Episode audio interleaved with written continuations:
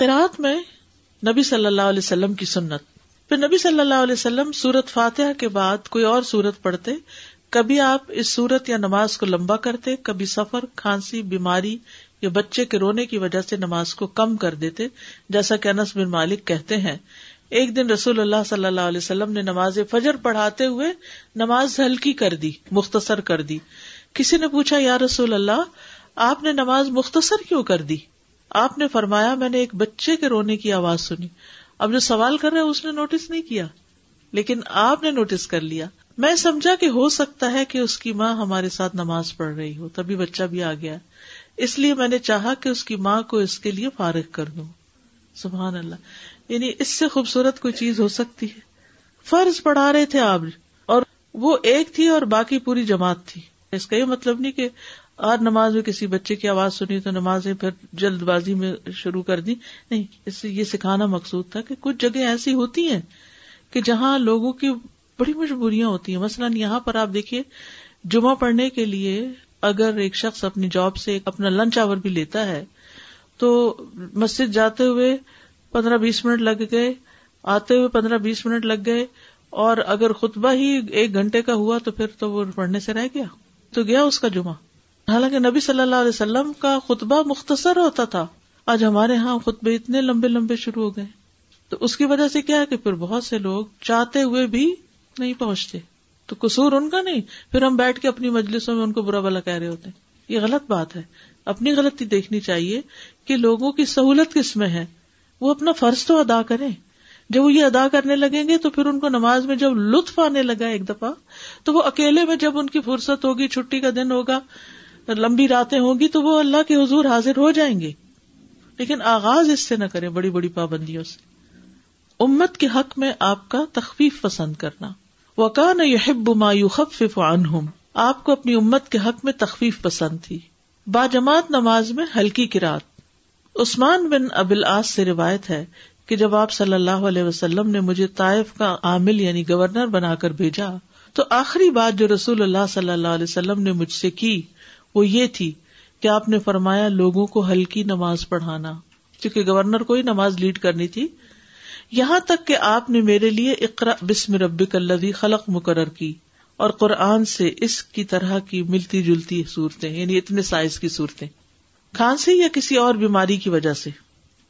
جیسے پیچھے بھی ہم نے پڑھا کہ نبی صلی اللہ علیہ وسلم سورت المومنون پڑھا رہے تھے۔ حضرت موسا اور ہارون یا عیسیٰ علیہ السلام کے تذکرے پہ پہنچے تو آپ کو کھانسی شروع ہو گئی۔ آپ نے کراط کو مختصر کر کے رکو کر لیا۔ کھانسی میں کیوں کراط مختصر کی، کیوں رکو کیا؟ یہ بھی ایک ادب ہے، تاکہ مقتدیوں کو تکلیف نہ ہو۔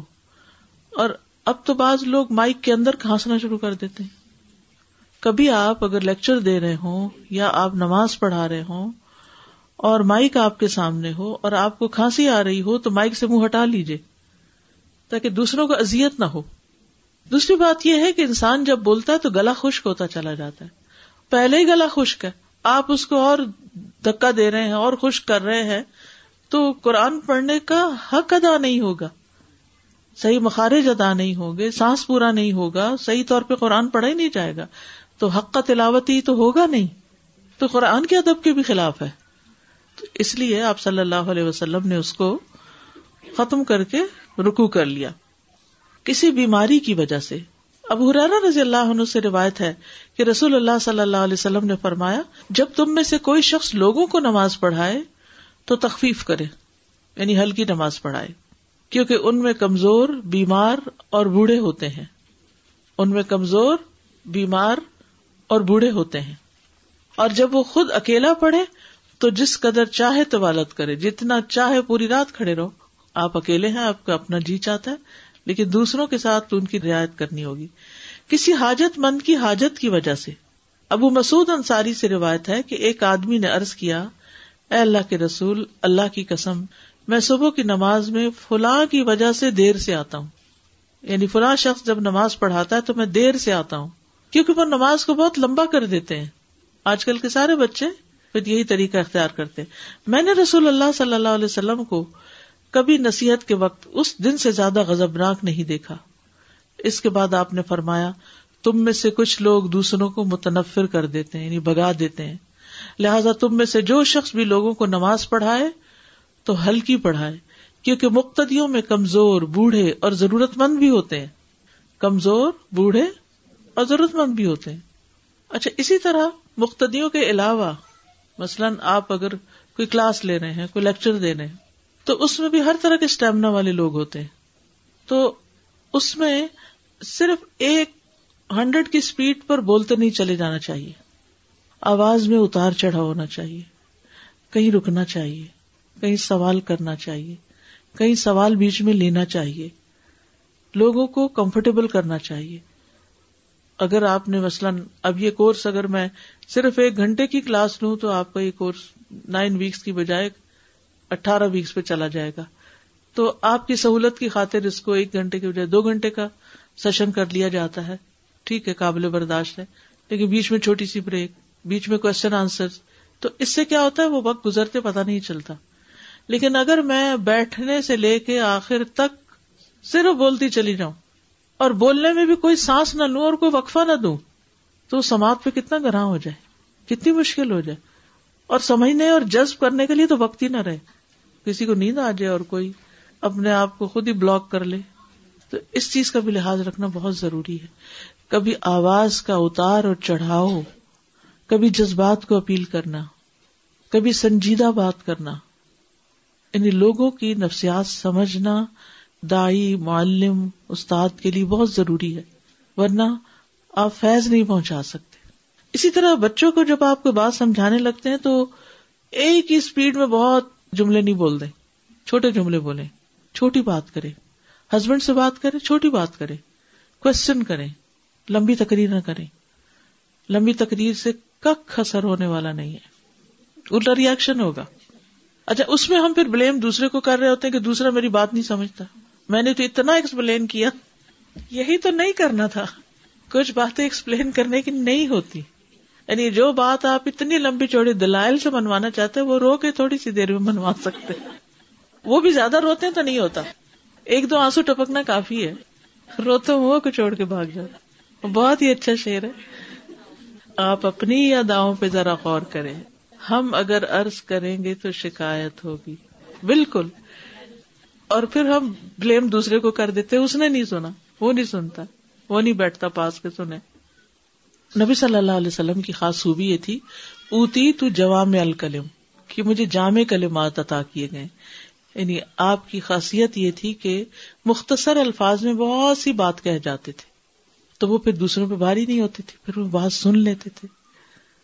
آپ کے آس پاس بھی کئی ایسے لوگ ہوں گے جن کی بات لوگ سن لیتے ہیں۔ آپ کی بہنوں میں سے کوئی بہن ہوگی جن کی بات ان کے بچے سن لیتے ہیں۔ ان سے وہ گر سیکھیے کہ کیوں سنتے ہیں ان کی بات؟ کیسے سن لیتے ہیں؟ یعنی یہ چیزیں لوگوں سے سیکھنے کی ہوتی ہیں۔ یعنی وہ کیا کرتی ہیں کہ وہ سن لیتے ہیں بچے؟ اور ہمیں اپنی مجلسوں میں بجائے اس کے کہ یہ رونا روتا رہے، بچے نہیں سنتے، یہ نہیں سنتا، وہ نہیں سنتا، یہ سوچیں کہ اچھا اس سنوانے کے لیے کیا کرنا چاہیے؟ دوسروں سے ٹیکنیک سیکھیں۔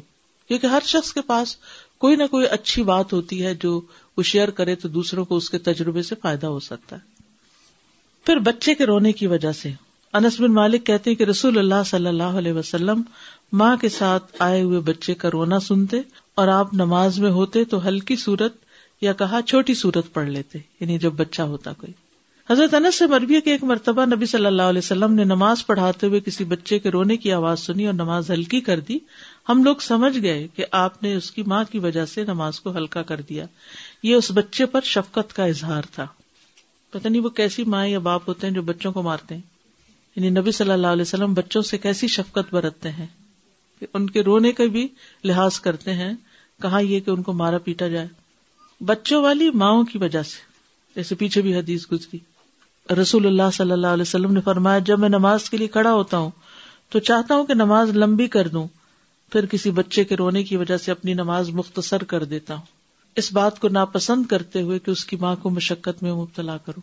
انس بن مالک سے روایت ہے، فرماتے ہیں کہ میں نے کسی امام کے پیچھے نماز نہیں پڑھی جو نبی صلی اللہ علیہ وسلم سے زیادہ مختصر اور اسے مکمل طور پر ادا کرنے والا ہو۔ یعنی مختصر ہو لیکن ہر چیز مکمل ادا ہو رہی ہو۔ بے شک آپ بچے کا رونا سن کر نماز ہلکی کر دیتے۔ اس ڈر سے کہ اس کی ماں فتنے میں نہ پڑ جائے، کہ اس کو توڑنی نہ پڑے نماز۔ ضعیف، کمزور لوگوں کی وجہ سے۔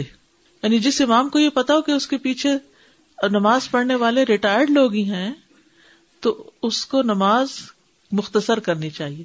کیونکہ جو جو لوگ بزرگ ہوتے چلے جاتے ہیں گٹنوں میں مسئلے، ٹخنوں میں مسئلے، کھڑے نہیں ہو سکتے بیلنس نہیں ہے، اتنا اسٹیمنا نہیں ہے، اتنا جاگ نہیں سکتے، اتنی دیر فوکس نہیں کر سکتے، تو پھر اس صورت میں نماز مختصر ہونی چاہیے۔ عثمان بن نبی آس رضی اللہ عنہ سے مربی ہے۔ کہتے ہیں کہ نبی صلی اللہ علیہ وسلم نے مجھے طائف بھیجتے وقت سب سے آخر میں جو وسیعت کی تھی وہ یہ تھی کہ آپ نے فرمایا، اپنی نماز مختصر پڑھانا اور لوگوں کو ان میں سے سب سے کمزور آدمی پر قیاس کرنا، کیونکہ لوگوں میں چھوٹے یعنی بچے، بوڑھے اور کمزور اور ضرورت مند بھی ہوتے ہیں، جن کی واقعی حقیقی نیڈ ہوتی ہے کہ انہیں کسی کام پہ پہنچنا ہے یا کچھ اور کرنا ہے۔ سفر کی وجہ سے۔ اقبا بن عامر رضی اللہ عنہ کہتے ہیں کہ میں ایک سفر میں رسول اللہ صلی اللہ علیہ وسلم کی اونٹنی کی نکیل پکڑے چل رہا تھا کہ آپ نے مجھ سے فرمایا، اے اقبا کیا میں تمہیں بہترین پڑھی گئی صورتیں نہ سکھا دوں ڈرائیونگ کرتے ہوئے؟ چنانچہ آپ نے مجھے کل اعوذ برب الفلق اور کل اعوذ برب الناس سکھائی کہتے ہیں کہ آپ نے محسوس کیا کہ میں ان پر کچھ بہت زیادہ خوش نہیں ہوا یعنی چھوٹی چھوٹی صورتیں سکھائی ہیں۔ ہرس تھی نا ان کی لمبی سیکھنے کی۔ پھر جب رسول اللہ صلی اللہ علیہ وسلم صبح کی نماز کے لیے اترے اور لوگوں کو صبح کی نماز پڑھائی تو نماز میں یہی دو صورتیں تلاوت کی۔ یعنی یہ چھوٹی ہیں لیکن بہت جامع ہیں۔ پہلی صورت میں دنیا کی تین بڑی مشکلات سے پناہ مانگی گئی۔ برب الفلق من شر ما خلق ومن شر غاسق اذا وقب ومن شر النفاثات في العقد ومن شر حاسد اذا حسد۔ دنیا میں اگر آپ دیکھیں تو مسائل کی کثرت انہی وجوہات یعنی جادو نفاثات فی العقد، حسد تو اب یہ جو ہے یہ ہماری دنیاوی تکلیفوں کا ازالہ ہے۔ پھر اللہ تعالیٰ کی تین صفات ہیں سورت الناس میں، قل اعوذ برب الناس، ملک الناس الہ الناس اور پھر منشر الوسواس الخناس، وسواس الخناس شیطان ہے۔ دنیا میں تو تکلیف دیتا ہے، لیکن اصل اس کا ہدف کیا ہے کہ وہ اپنے ساتھ جہنم میں لے جانا چاہتا ہے۔ اللہ یوسوی صفی سدور الناس من الجنت والناس۔ اور اور لوگوں کو بھی اپنے ساتھ ملا لیتا ہے تاکہ وہ بھی پریشان کریں آپ کو۔ تو کہنے کو دو صورتیں ہیں اور چھوٹی سی صورتیں ہیں اور مختصر صورتیں ہیں، لیکن ان میں دنیا اور آخرت کے مسائل کا حل ہے۔ شیطان ہماری آخرت برباد کرنا چاہتا ہے اور حاصل ہماری دنیا برباد کرنا چاہتا ہے۔ تو ان دونوں کے شر سے پناہ مانگنے کے لیے، کیونکہ حاصل ہی پھر جادو وغیرہ کے چکر میں پڑتا ہے اور مختلف طرح سے نقصان دیتا ہے۔ جب رسول اللہ صلی اللہ علیہ وسلم نماز سے فارغ ہوئے تو میری طرف متوجہ ہوئے اور فرمایا، اے اقبا کیسا پایا؟ کیسا لگا؟ یعنی سبحان اللہ، نبی صلی اللہ علیہ وسلم کی سمجھ، فراست اور کیسی نفسیات سمجھتے تھے لوگوں کی، سکھاتے ہوئے یہ بھی سمجھ آ جاتی تھی کہ پسند آیا ہے کہ نہیں لیکن اس وقت نہیں پوچھا، پسند آیا کہ نہیں؟ اچھا کیوں نہیں آیا؟ اچھا تم مجھے وجہ بتاؤ۔ اچھا مجھے فیڈ بیک دو۔ نہیں، کچھ نہیں۔ محسوس کر لیا، وقت آئے گا، جواب بھی دے دیں گے۔ ان کی امپورٹینس بھی بتا دیں گے۔ یعنی ہم کیا چاہتے ہیں کہ اگر کسی وقت کسی شخص نے ہم سے کہیں ڈس اگری کر لیا نا دیر اینڈ دین ہم نے اس سے ایسا فساد کرنا ہے کہ اس کو کنوینس کر کے چھوڑنا ہے۔ اس عادت کو چھوڑ دیں۔ مثلا کسی وقت کوئی شخص انتہائی غلط بات کہہ رہا ہوتا ہے، لیکن اس کا جواب دینے کا وہ موقع نہیں ہوتا۔ کیونکہ اگر آپ نے اس کو اس وقت جواب دے دیا نا تو کیا ہوگا؟ فساد اور پکا ہوگا۔ اور پکا ہوگا۔ گھروں میں عام طور پہ جو جھگڑے ہوتے ہیں، جن میں طلاقوں تک نوبت جا پہنچتی۔ اب ہسبینڈ نے اگر وائف کو کوئی ناروا بات کہی، تو وائف کو بہت غصہ آیا، اس نے اپنی صفائی پیش کرنا چاہیے دیر اینڈ دین صفائی شروع ہو گئی۔ لیکن نتیجہ کیا نکلا؟ اس صفائی سے ہسبینڈ مطمئن نہیں اور اس نے غصے میں آ کے طلاق دے دی۔ کہاں تک بات جا پہنچی؟ کتنی بڑی آفت آئی۔ آئی کس وجہ سے؟ قصور ہسبینڈ ہی کا تھا۔ آغاز اسی نے کیا۔ لیکن جلتی پہ تیل جواب نے ڈالا۔ آپ جواب تیار رکھے ابھی نہیں، موقع پر۔ یہ حکمت سیکھے اتنا صبر سیکھے اور اس وقت وہ جواب کہیں زیادہ فائدہ مند ہوتا ہے۔ جب دوسرا شخص سننے کے لائق ہو۔ اگر وہ سننا ہی نہیں چاہتا تو آپ ہوا میں بولنے فائدے ہی کچھ نہیں پھر۔ اس سے تو اور مصیبت آئے گی، اور کام خراب ہوگا۔ اسی طرح بچے بھی۔ کچھ چیزیں آپ کو سمجھانی آپ دیکھ رہے ہیں۔ ادھر ہی نہ چیخنا، چلانا شروع کر دیں۔ سوچ لیں اور پھر اپنے دماغ میں پلان کریں کہاں کس وقت کس موقع پر کیسے کرنا ہے تاکہ یہ کام ہو جائے۔ کہ اصل مقصد کیا ہے؟ کہ وہ کام ہو جائے۔ اصل مقصد یہ نہیں کہ میرا غصہ اتر جائے۔ ہم اسی وقت غصہ اتارنا شروع کر دیتے ہیں۔ غصہ تو اتر جاتا ہے لیکن کام خراب ہو چکا ہوتا ہے۔ تو یہ حکمت بڑی ضروری ہے۔ اس حدیث سے جو زبردست حکمت سمجھ میں آتی ہے، بے مثال ہے۔ کبھی آپ کسی کو اتنی قیمتی چیز دے رہے ہوتے ہیں اور اس کے نزدیک کوئی قدر نہیں ہوتی۔ کبھی آپ بچوں کو اتنی محنت کے بعد کچھ پکا کے آپ انہیں کھلانے لگتے ہیں وہ آگے سے بگڑ رہے ہوتے ہیں، تو پھر مائیں کیا کرتی ایک دو لگاتی ہیں کبھی ہاں؟ یعنی خوش نہیں ہوتی اور چپ صبر بھی نہیں کرتی۔ تو اب یہاں پر آپ اتنی بہترین چیز دے رہے ہیں اور رقبہ جو ہے، وہ اس کو کافی نہیں سمجھ رہے۔ کبھی ایسا ہوتا ہے کہ آپ اپنی جان لگا رہے ہیں اور دوسرا شخص اس کو پرواہ نہیں، اس کو قدر ہی نہیں۔ تو اب آپ کا دل وہاں کیا چاہتا ہے؟ یا تو وہ کام ہی چھوڑ دیں۔ اب بچوں کو پکا کے دینا کیسے چھوڑ سکتے ہیں آپ؟ وہ تو کرنا ہی ہے۔ تو ایسی صورت میں انسان ذرا پوسٹ پون کر دے۔ Later on. نپٹیں گے، لیٹر آن۔ تیاری کر کے نپٹیں گے، بغیر تیاری کے نہیں۔ کیا میں تمہیں دو بہترین پڑھی گئی صورتیں نہ سکھا دوں؟ تو وہی بات کہ نبی صلی اللہ علیہ وسلم نے خود کہا تھا، دو بہترین۔ اور ہم لوگ کہتے ہیں مختصر ہے جو لمبی ہوگی وہ بہترین ہوگی۔ ہوگی اسی لیے میں نے تھوڑی سی ہلکی سی تشریح سی کر دی صورتوں کی تاکہ ان کی جو افادیت ہے ان چند مختصر الفاظ میں جو افادیت ہے وہ سمجھ میں آ جائے کہ کتنے فائدے یعنی اس اینگل سے کبھی آپ نے سوچا کہ دنیا اور آخرت کی مشکلات کا حل ہے ان دو صورتوں میں؟ اور ہم ان کو چھوٹا سمجھتے ہیں؟ استاد ان سب چیزوں سے ایک بات ذہن میں آ رہی تھی کہ شعور کے ساتھ زندگی گزارنا کہ کیا کرنا ہے کب کرنا ہے مطلب بغیر سوچے کرنا ہے کتنا کرنا ہے۔ اور پھر اس کے ساتھ ساتھ سیلف کنٹرول ہونا کہ اگر سیلف کنٹرول نہیں ہے تو پھر آپ دوسروں کو بھی گائیڈ نہیں کر سکتے۔ اور جیسے آپ نے بتایا کہ اسپیشلی جب ماں ہوتے ہیں تو پھر بچوں کو کس طرح سے تربیت کرنا کب کرنا کیسے کرنا۔ خالی نماز کے سلسلے میں نہیں یہ ساری مطلب ایسا لگ رہا ہے کہ ہر چیز میں آپ کو گائیڈنس کر دے رہی ہے۔ بالکل۔ یہ جو ان دو صورتوں کا شان نزول ہے رسول صلی اللہ علیہ وسلم پہ جو نبیل بن عاصم یہودی تھا اس کی بیٹیوں نے جو جادو کیا تھا تو انہوں نے آپ صلی اللہ علیہ وسلم کی داڑھی کے بالوں میں جو کنگھی کے ساتھ گیارہ گریں لگائی تھیں۔ اور شان نزول ہے کہ ان دونوں صورتوں کی آیتیں ملائیں تو گیارہ ہیں۔ تو اس کا مطلب اللہ سبحانہ تعالیٰ کی کتنی حکمت ایک میریکل ہے قرآن میں۔ بالکل۔ این مسئلے کے مطابق حل بھی بتا دیا گیا۔ اور جو جو آپ وہ کھولتے جا رہے تھے، ایک ایک آیت پڑھتے جا رہے تھے اور گرا کھولتے جا رہے تھے، جب آخری آیت پہ پہنچے اور آخری گرا کھلی تو یوں جیسے آپ کو کسی نے بندھن سے آزاد کر دیا۔ میں یہ سوچتی تھی کہ بعض دفعہ ہمیں کوئی نعمت ملتی ہے اور ہمیں اس وقت وہ چیز ویسی لگ نہیں رہی ہوتی۔ میں اس کو سوچتی کہ اسلم اس وقت سفر کی حالت میں تھے اور آپ نے بتایا دو بہترین پڑھی گئی صورتیں۔ تو کتنی سہولت ہے نا کہ وہ مختصر بھی ہیں جامع بھی ہیں اور سفر کے وقت جیسے ہمیں بھی صحیح ملتا ہے کہ ہم سفر میں ہیں کبھی اور ہمیں کبھی جلدی میں جلدی میں ہیں ہاں۔ تو یہ صورتیں جو ہے اس ٹائم پہ پڑھنے کے لیے۔ اور دن میں بھی جیسے ظہر کی نمازوں میں بھی ہم نے ورائٹی دیکھی۔ ہمیشہ ایک سے دن نہیں ہوتے۔ کبھی ہم فارغ ہوتے ہیں کبھی کوئی کام ہوتا ہے تو کتنی وسعت ہے اور کتنی جو ہے کبھی دن لمبے ہوتے ہیں کبھی دن لمبے ہوتے ہیں اور کبھی دن چھوٹے ہوتے ہیں ہاں، کبھی زور کا ٹائم ہی اتنا کم ہوتا ہے۔ ہاں، اپنے وقت اور حالات کے حساب سے ہم جب بھی پڑھیں تو ہمیں یہ ذہن میں رہے گا کہ ہم سنت کی ہی پیروی کر رہے ہیں۔ بالکل۔ استاذہ اس میں جو تھا کہ ضعیف کمزور لوگوں میں سب سے کمزور پر قیاس کرنا اس میں بہت گہرائی ہے کوئی ہاسپٹل سے آ کے بیٹھا ہوا ہے کوئی بیماری سے اٹھ کے آیا ہے تو امامت کو ڈال دی ذمہ داری کہ تم سوچ لو تم مڑ کے تو نہیں دیکھو گے تم گنو گے بھی نہیں کہ خالی جوانی پڑھ رہے ہیں۔ تو ازیوم کر لو کہ اس میں بہت کمزور بھی کوئی ہو سکتا ہے۔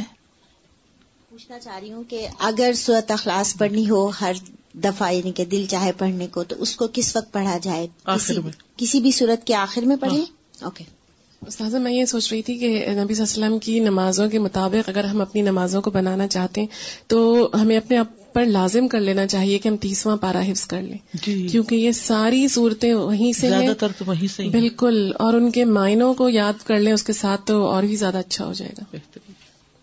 میں تو سوچ رہی ہوں کہ ایک شارٹ کورس ہمیں تھرٹی جز کا ضرور کروانا چاہیے۔ کہ جس میں اس کی ڈیٹیل تفصیل بھی ہو جائے اور اس کے ترجمہ بھی یاد ہو جائے۔ کیونکہ اس میں کتنی حکمت ہے نا کہ پہلا پارا جو ہے وہ تسلسل سے چلتا ہے۔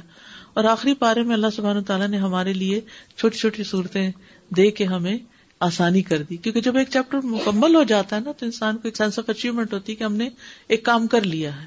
تو نمازوں میں بہت ہی آسانی ہوتی اگر مانا آتا ہو۔ سر جیسے کل ہم نے پڑھا تھا کچھ آیات بھی پڑھ سکتے ہیں۔ تو آیات تسلسل میں آج ہی صبح میں پڑھ رہی تھی تو کچھ سورہ بکرا کی آیات شروع میں آ رہی ہیں پھر آیت الکرسی آتی ہے پھر لاسٹ آیات آتی ہیں۔ تو کیا ہم ان سب کو ایک رقم میں پڑھ سکتے ہیں یا بس تسلسل سے؟ یعنی ایک رکت میں ساری نہ پڑھیں ایک رکت میں ایک ہی حصہ پڑھیں۔ کیونکہ ورنہ یہ ہوگا کہ آپ نے اس میں تبدیلی کر دی نا۔ اگر ایک سورت ایک پڑھی پھر دوسری الگ پڑھ لی وہ تو ٹھیک ہے۔ نماز پڑھتے ہوئے صورتوں کی ترتیب ضروری ہے؟ نہیں کہیں آیا کہیں بھی نہیں آیا۔ ویسے ہر کام سیکوینس میں اچھا ہوتا ہے لیکن کبھی یہ یاد رکھنا مجھے تو اکثر کنفیوژن آتی یہ پہلے تھی سورت یا یہ پہلے تھی۔ تو اب اسی چکر میں پڑھ کے انسان وہ پڑھے ہی نہ تو مختلف مختلف صورتیں پڑھتا رہے نا انسان تو نماز کی کوالٹی اچھی ہوتی ہے۔ ایک ہی صورت روز پڑھے تو وہ اور بات ہوتی۔ ایک رکعت میں دو صورتیں پڑھ سکتے ہیں جی۔ ایک صورت دوسری رکعت میں بھی۔ جی پڑھ سکتے ہیں نماز پڑھ رہے ہوتے ہیں بچے پیچھے سے آوازیں دینا شروع کرتے ہیں۔ تو پورے گھر میں ڈھونڈ بھی رہے ہوتے ہیں تو ہم کیا زور زور سے پڑھ کے انہیں بتا سکتے ہیں کہ ہم تلاوت ذرا سی اونچی کر لیں۔ اونچی آواز۔ تلاوت اونچی کر لیں۔